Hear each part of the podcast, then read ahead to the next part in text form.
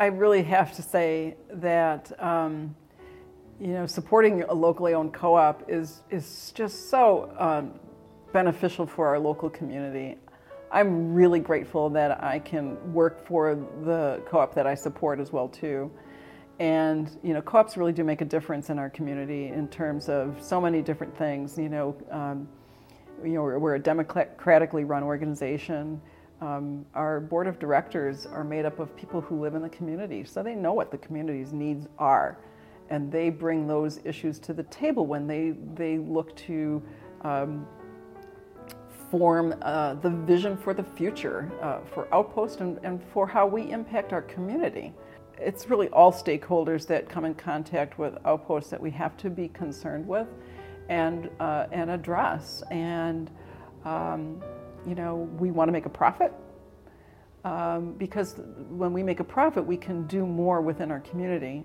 Um, but we also want to be um, cognizant that we have an impact on climate change um, as a whole and as individuals. And so we have to be cognizant of how we operate our business that is done in a sustainable and a responsible way.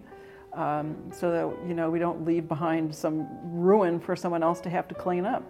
We also need to uh, you know take into mind that you know there's a community that we operate within, and we have to we, we can't operate in such a way, a global community or local community, whatever it is, we, we exist, so therefore we touch so many lives, and we have to be cognizant that we don't do it in, um, in a harmful way. And so I just, I'm so, uh, I think co-ops are the way to go. I drank the Kool-Aid a long time ago, but I, it's just, uh, it's a wonderful um, business to be connected with.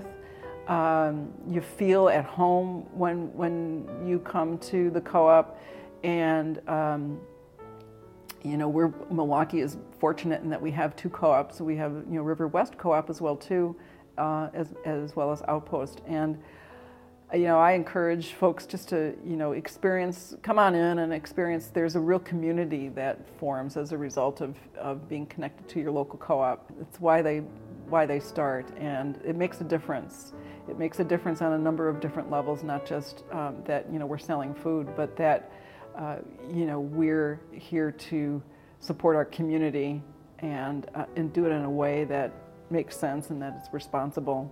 That's pretty unique in this day and age, and uh, I think if people are disenfranchised with so many different um, um, businesses who seem to take, take, take, and not give back um, I'd say, you know, give the co-op a try and see what you might think about that. And, and you might walk away pleasantly surprised